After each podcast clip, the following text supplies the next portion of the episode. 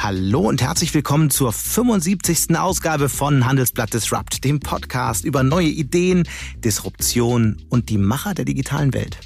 Mein Name ist Sebastian Mattes und ich begrüße Sie wie jede Woche ganz herzlich aus unserem Podcaststudio hier in Düsseldorf.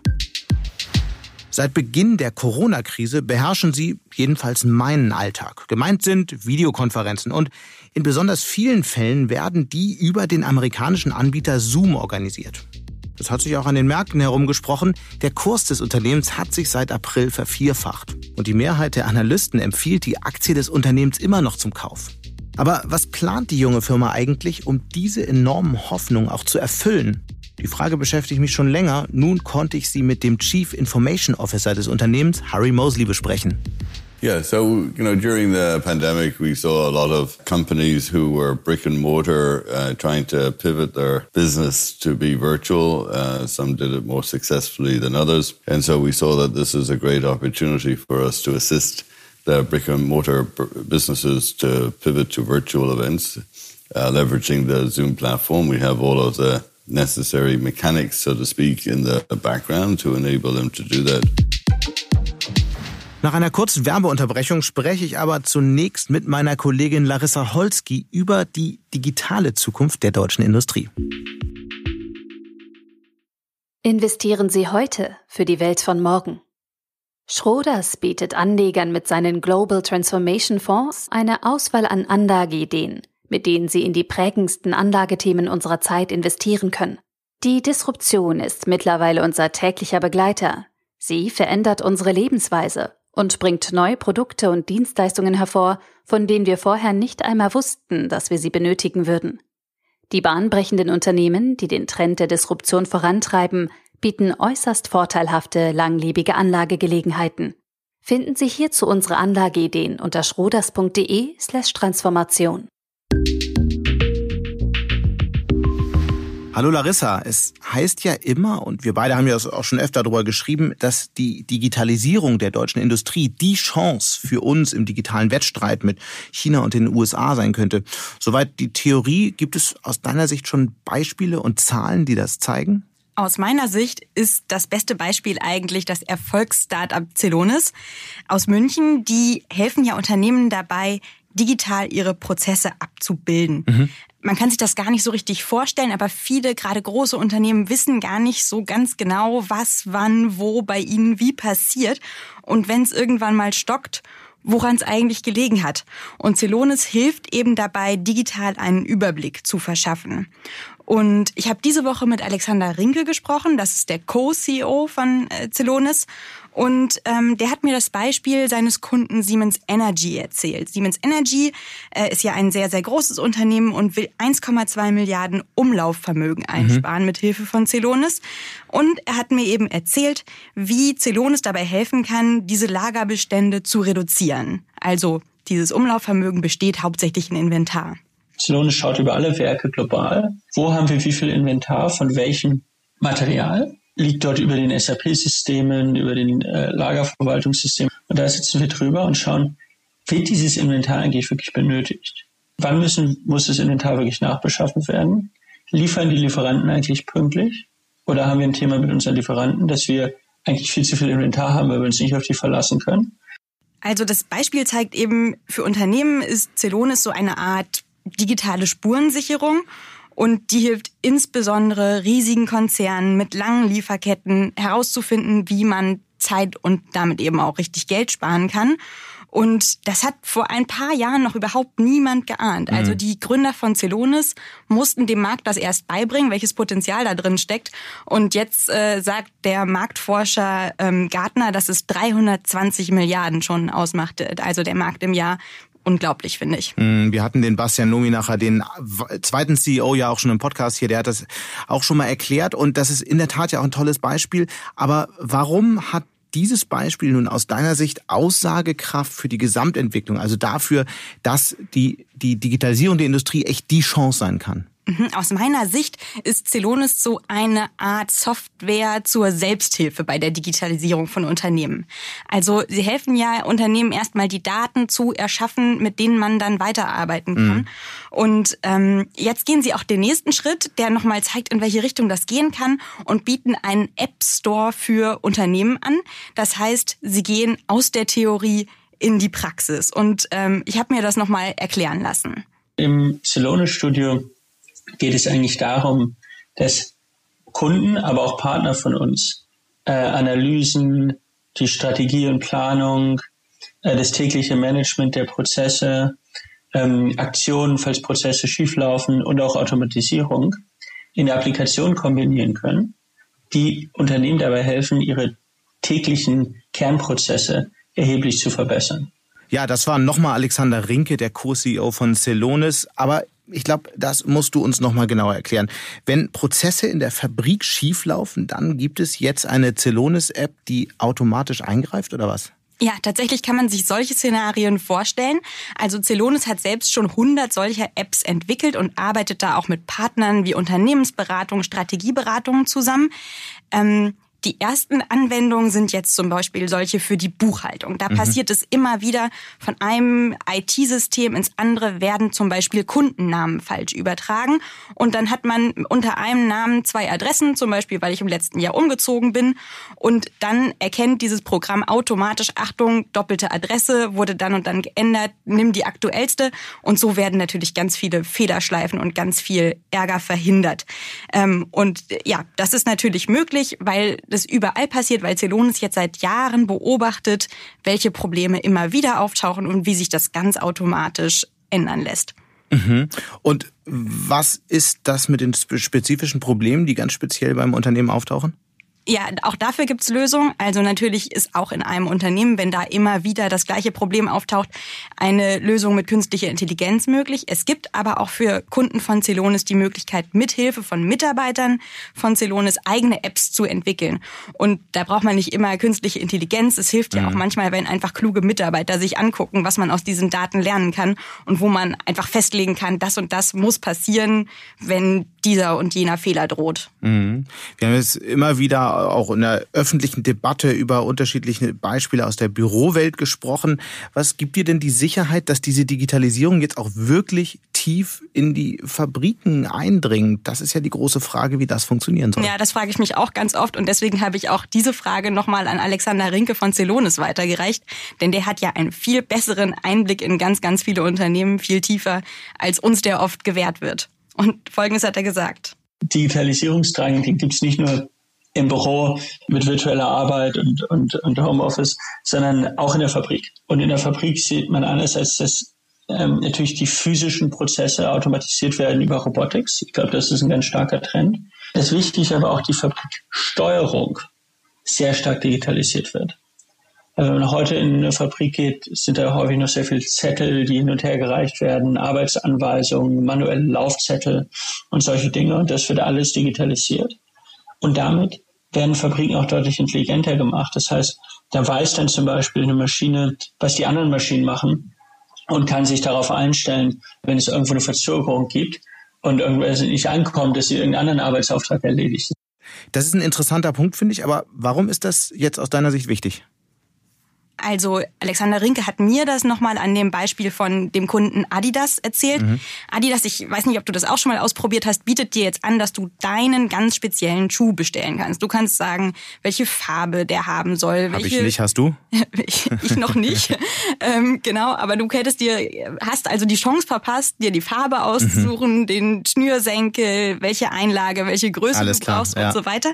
Und das funktioniert natürlich in der klassischen Massenproduktion nicht. Das mhm. ähm, funktioniert nur mit intelligenter Steuerung von Maschinen, dass da wirklich am laufenden Band ganz unterschiedliche Schuhe produziert werden können. Und solche Beispiele gibt's ja auch in der Auto Autoindustrie, ja. die gibt's überall.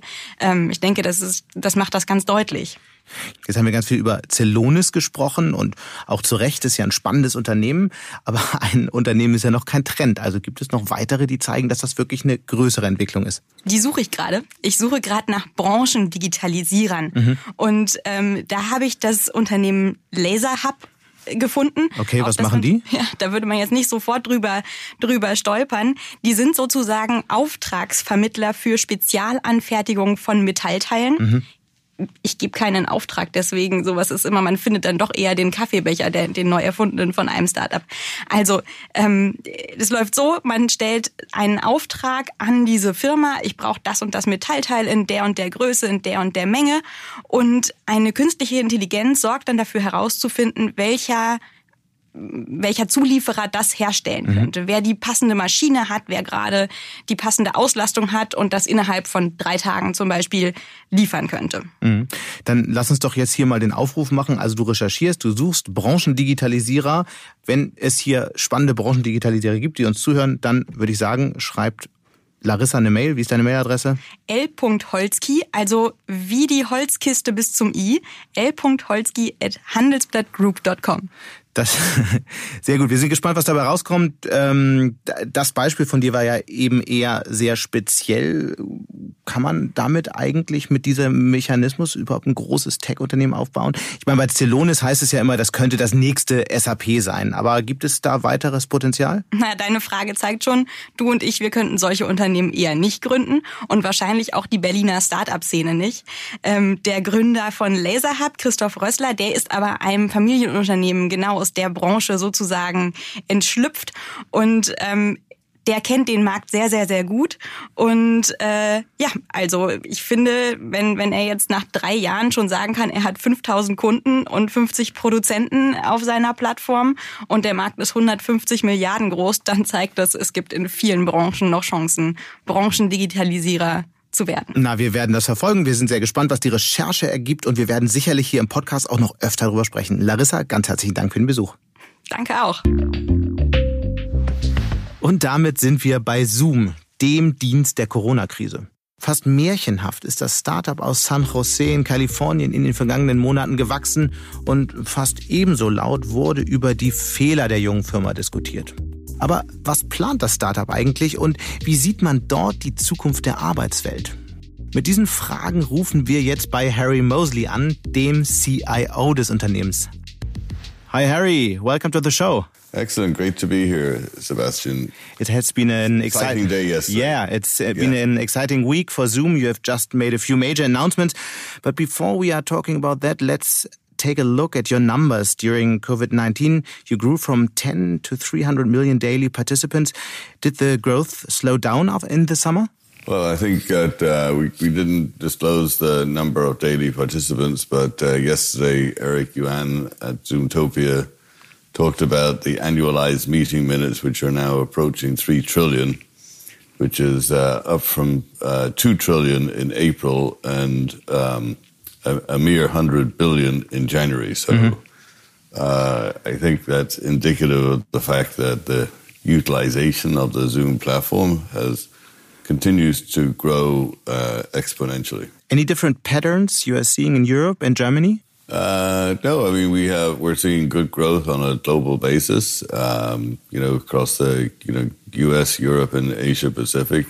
A lot of our enterprise clients, which is where we're very much focused. Um, you know, they're global enterprises, so they operate on a you know, in hundreds of countries around the planet.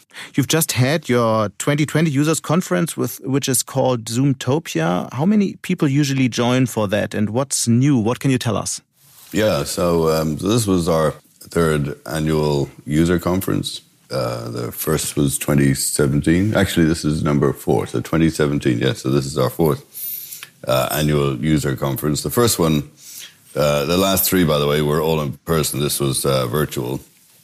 In 2017, at our first Zoomtopia, we had 488 participants. Uh, this year, we had uh, over 50,000 virtual participants, mm-hmm. um, and we were streaming it live um, on a variety of different platforms. In the first first Zoomtopia, we had 10 sessions. This year, we're having over 90. And the first year, we had 35 speakers, and this year, over 250. So, um, pretty uh, pretty daunting numbers. Uh, sort of so, similar to our you know our our utilization of our platform. All the numbers at Zoom seem to grow exponentially, which is uh, uh, very uh, just a lot of fun, to be honest. And you are moving toward turning into a real events platform now. How will that work, and how will that look like for the users?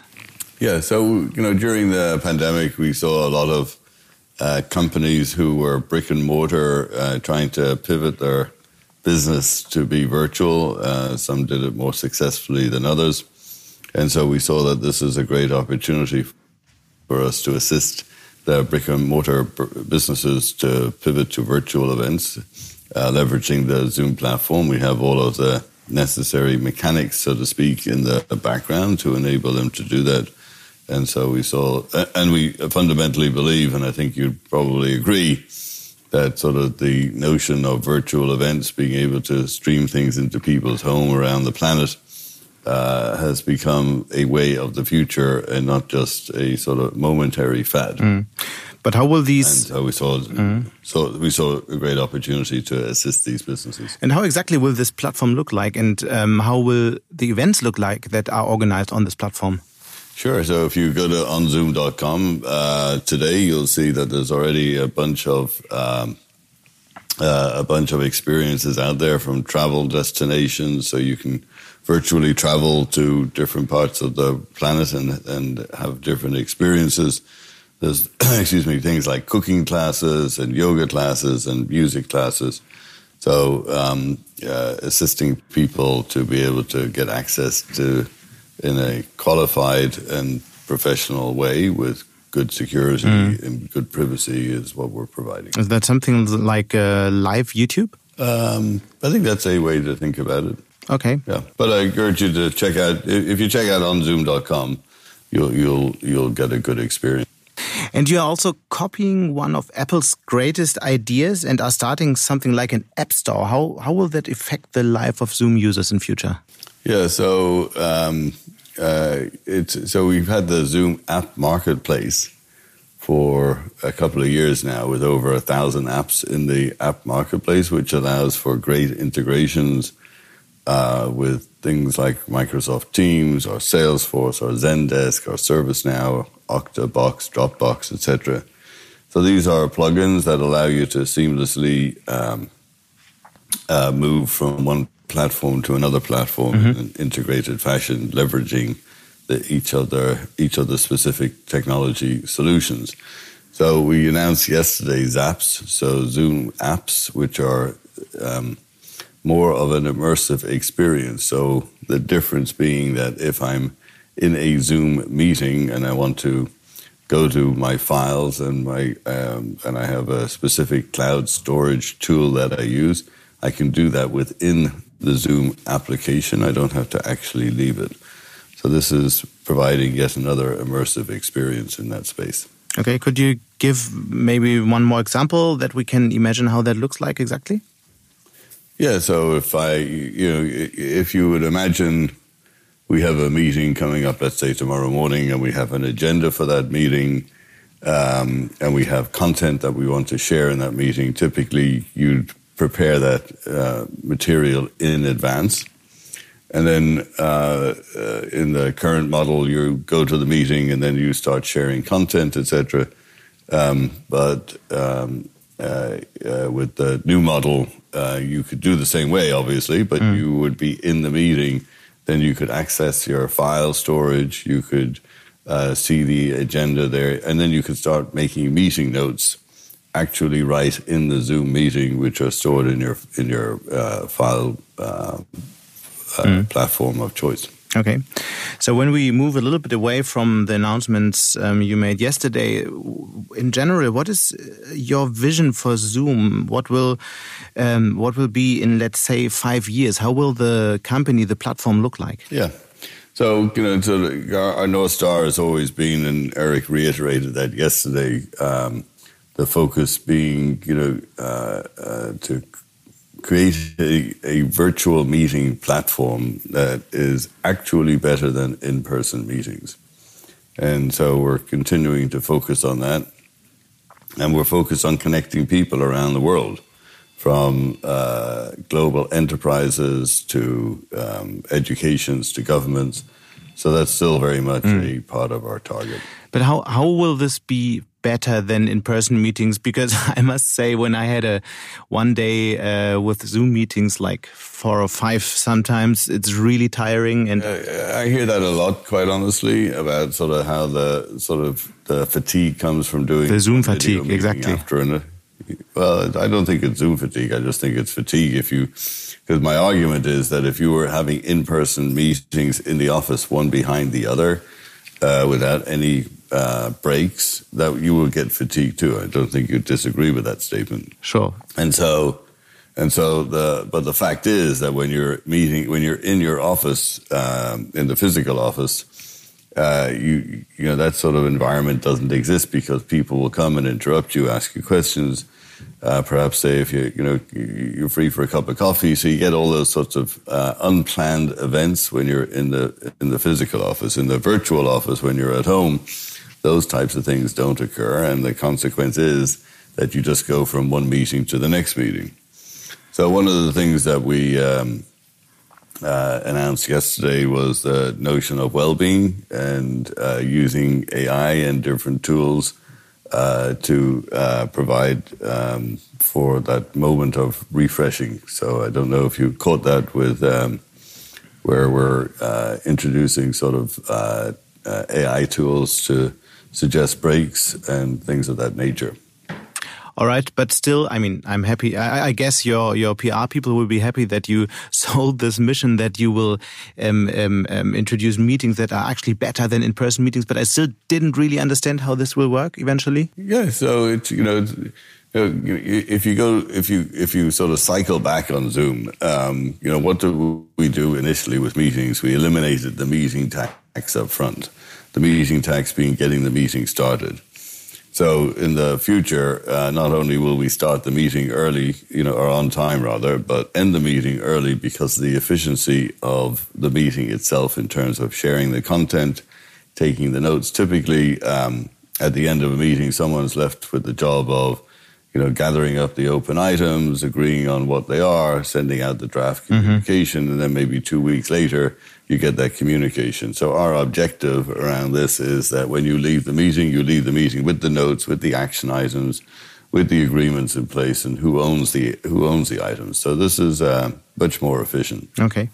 Uh, you know, the notion of travel for meetings, the, the time lost in moving from one conference room to another conference room, these are all sort of huge wastes of time. Um, and uh, and you, and we and we even hear now sort of people are going back to the office, um, and what they're doing when they're actually in the office is actually not having in-person meetings. They're actually having Zoom meetings in the office, uh, right from their desks with each other, and they're all in the office. So this seems like a very inefficient uh, uh, way to operate, to be honest. Okay.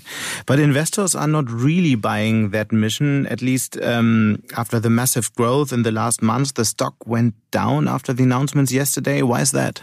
Um, that is something that's way out of my um, jurisdiction, so to speak, in terms of my knowledge. I'm not a financial person; I'm a technical person. So, you know, uh, uh, I, I have uh, you know little to say about uh, whether you know sort of the stock price and how uh, financial analysts okay. interpret the numbers, but. Um, uh, you know, our growth trajectory has always been good and will continue to grow. Yeah, and as you said, you are a tech person, and Zoom actually hired you out of very early retirement. You had left KPMG in, I think, December 2017 as Chief Information Officer and Managing Director. What made you made you leave the retirement ham hammocks so quickly? Was it too boring? Oh God, no! I had I had I had huge plans for my retirement, but uh, there was uh, three three essential elements. One. Um, that uh, having had a career of 40 years in uh, financial services and professional services, I saw that the need to collaborate locally, nationally, and globally was always very hard. It required, you know, sort of a heavy lift. Uh, the technology really didn't work that well.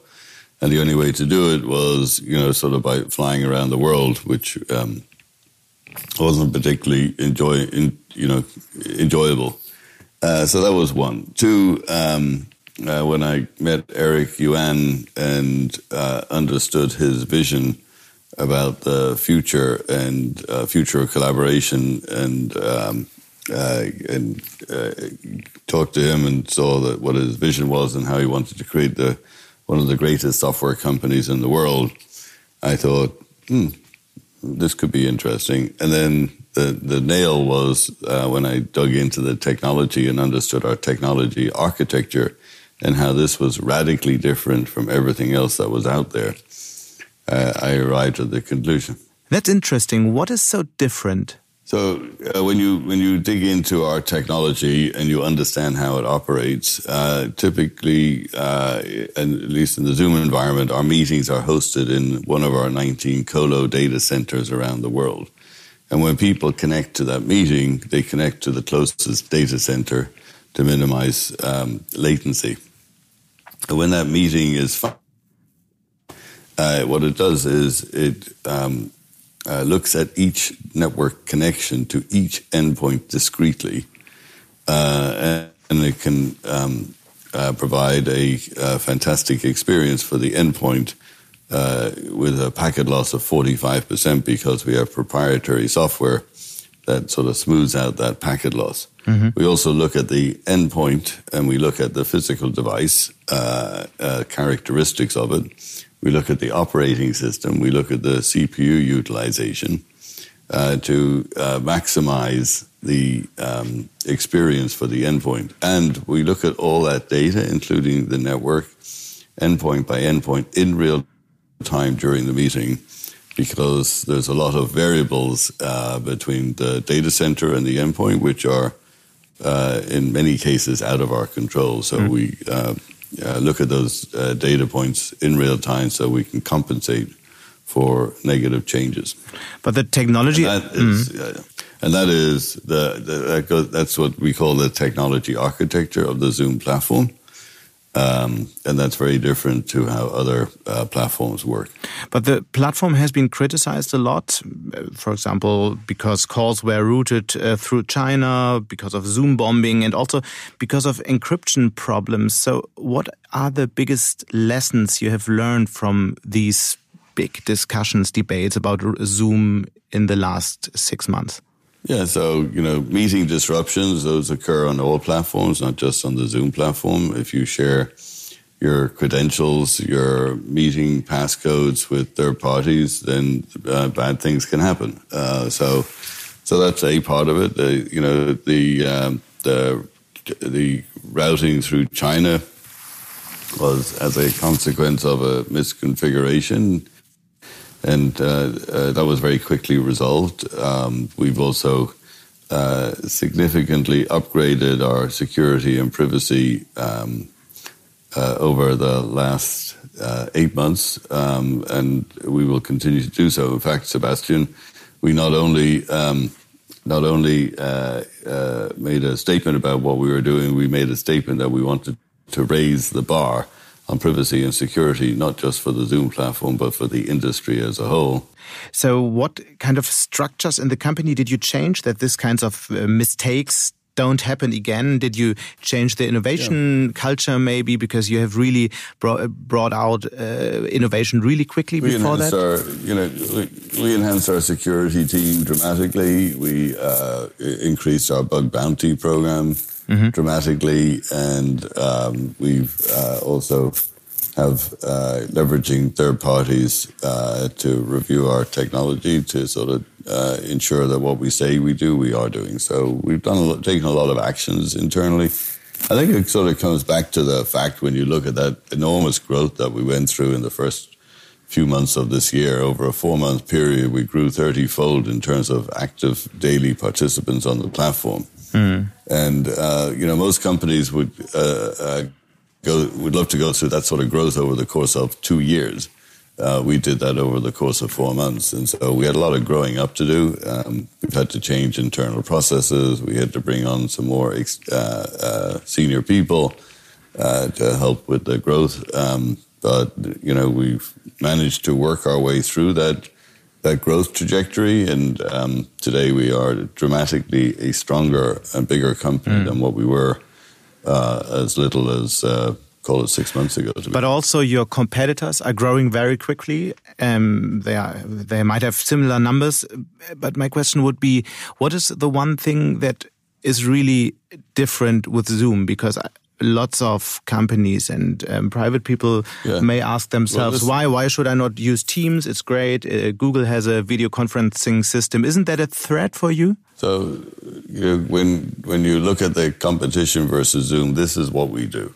We do this exceptionally well. Uh, we are hundred percent focused to the meetings, communication. Teams is also okay from Microsoft. No, I'm very familiar with the platform, uh, but this is all we do. We have no, we have no distractions. Um, very focused on our user experience. Mm. Very focused on our reliability. Very focused on innovation.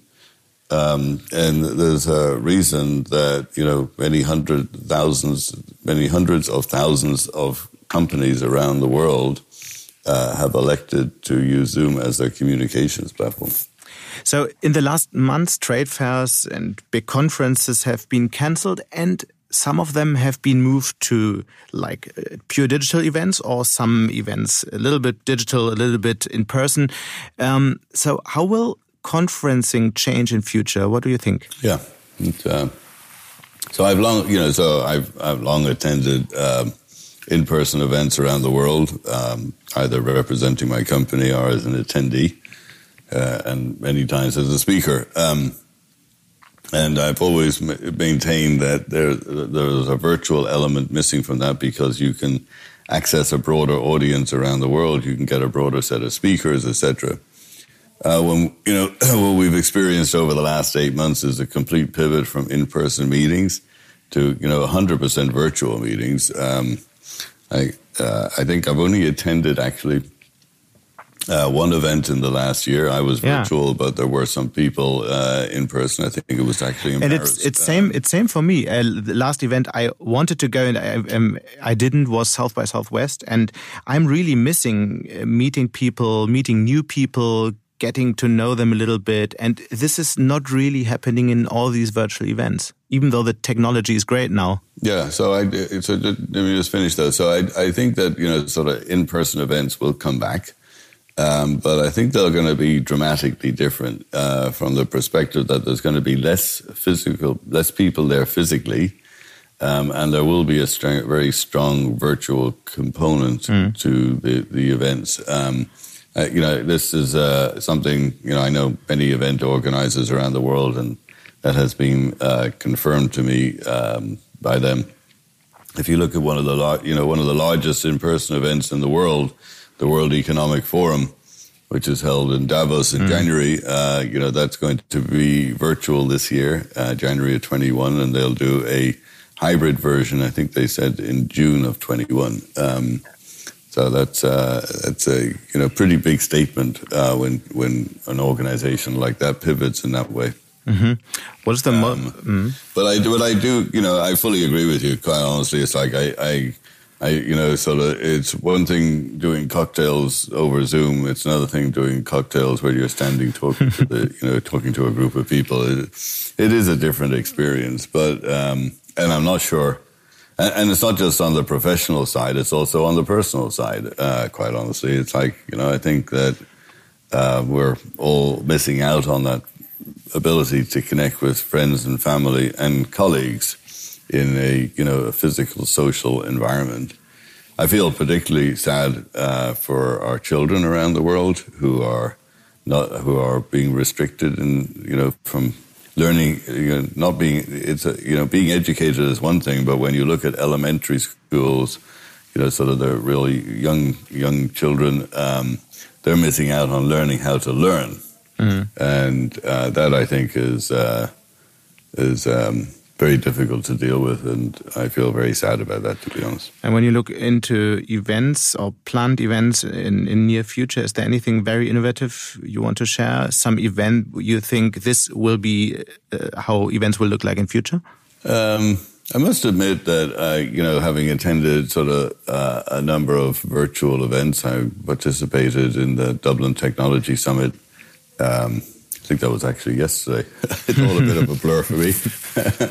uh, but uh, yeah, they had a they had a, a, a, you know a, a really nice setup where there was lounges and boot you know booths, and you could go visit the booths, and there was so you could connect with different people at the different booths, which was pretty good. They had different stages. They had a very nice sort of uh, layout from a graphical perspective.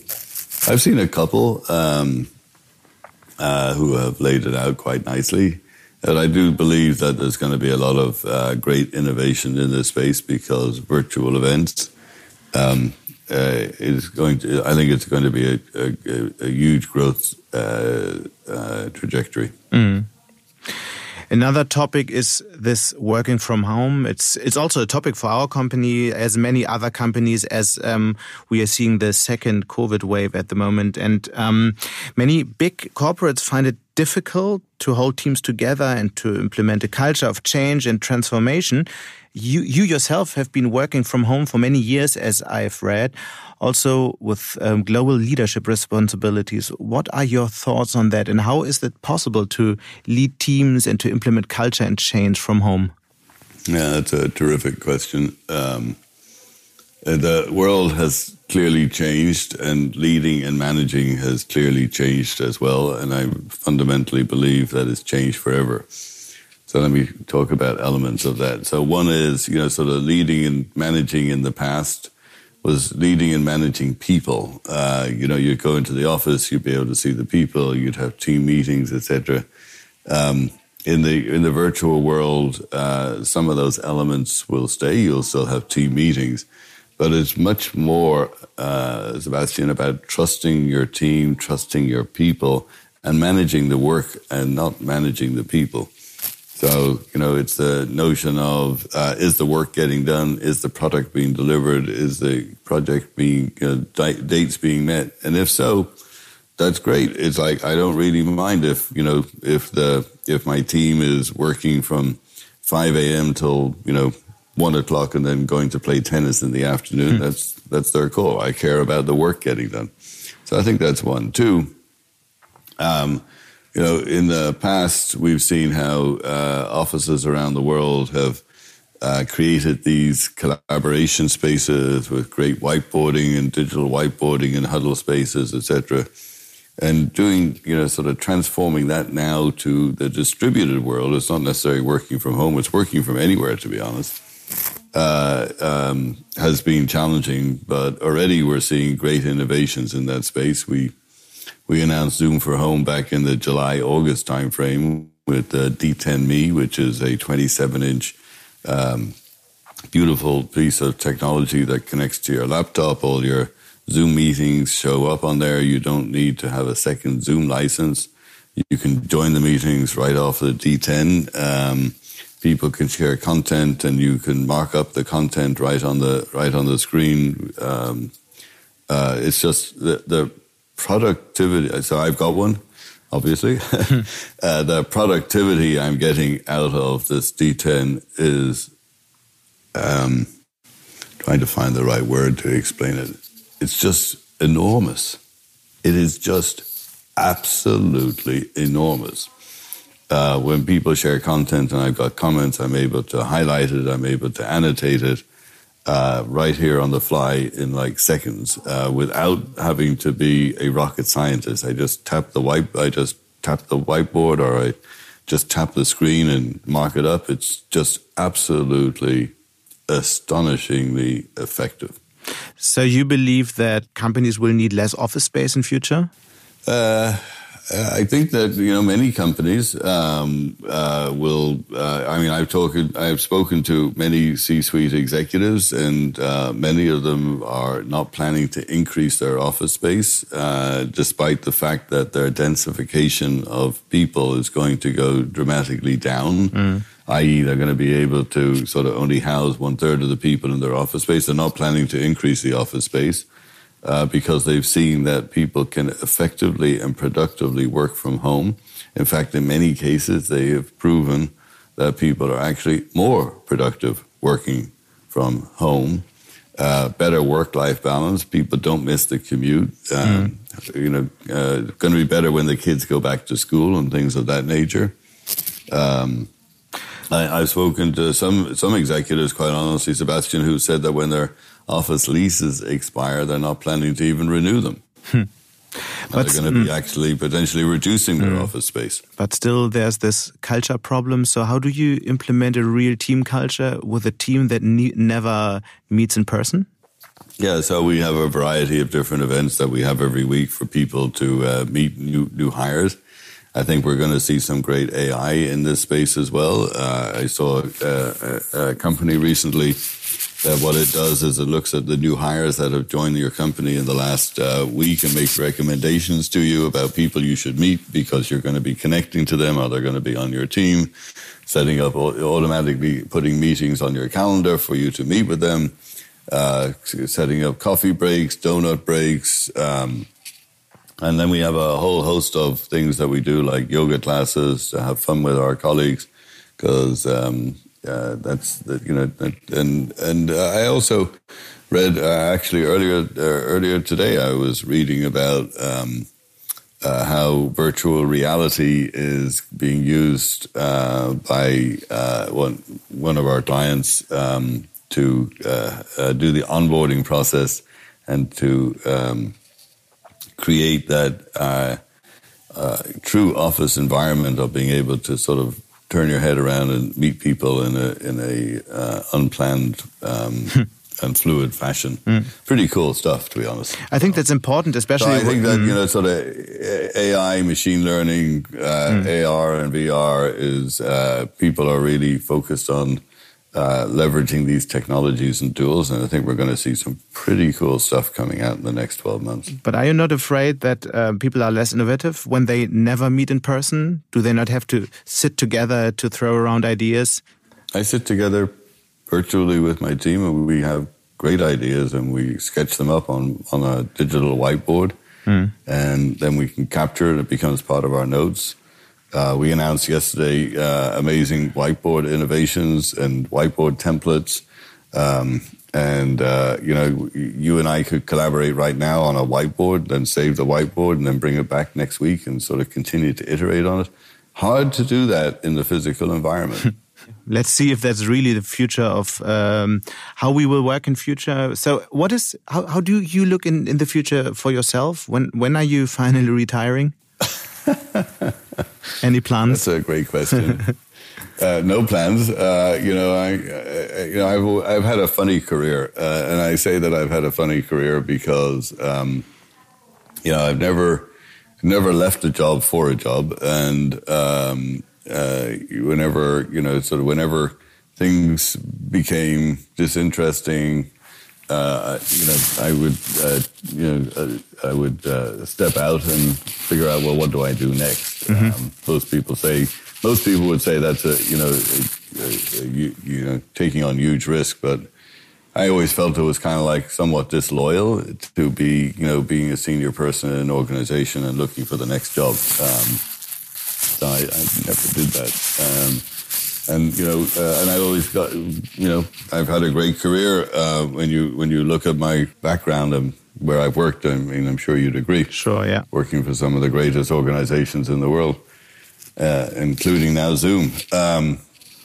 and so, uh, you know, uh, I'm having so much fun. I mean, this is a great company. This is a great culture. Where, you know, it's incredibly humbling uh, to be at Zoom right now, helping global enterprises, governments, and I think we heard yesterday 125,000 schools now in 25 countries around the world, uh, helping people get educated. Um, uh, so it's uh, I'm just having fun every day. I have lots of fun, and um, I'm really enjoying it. It's like it's. Uh, uh, um, I don't miss the travel. Um, I'm at home. I cook dinner for my wife and myself every evening. Mm. well, six nights. We, we we go out one night a week and, uh, you know, I've I got a dog again, which is great because when I was traveling, you know, three or four flights a week, uh, my wife refused to get a dog, but um, I'm not doing that anymore. And uh, so, so my dog is actually sitting right here on my feet, and uh, lovely.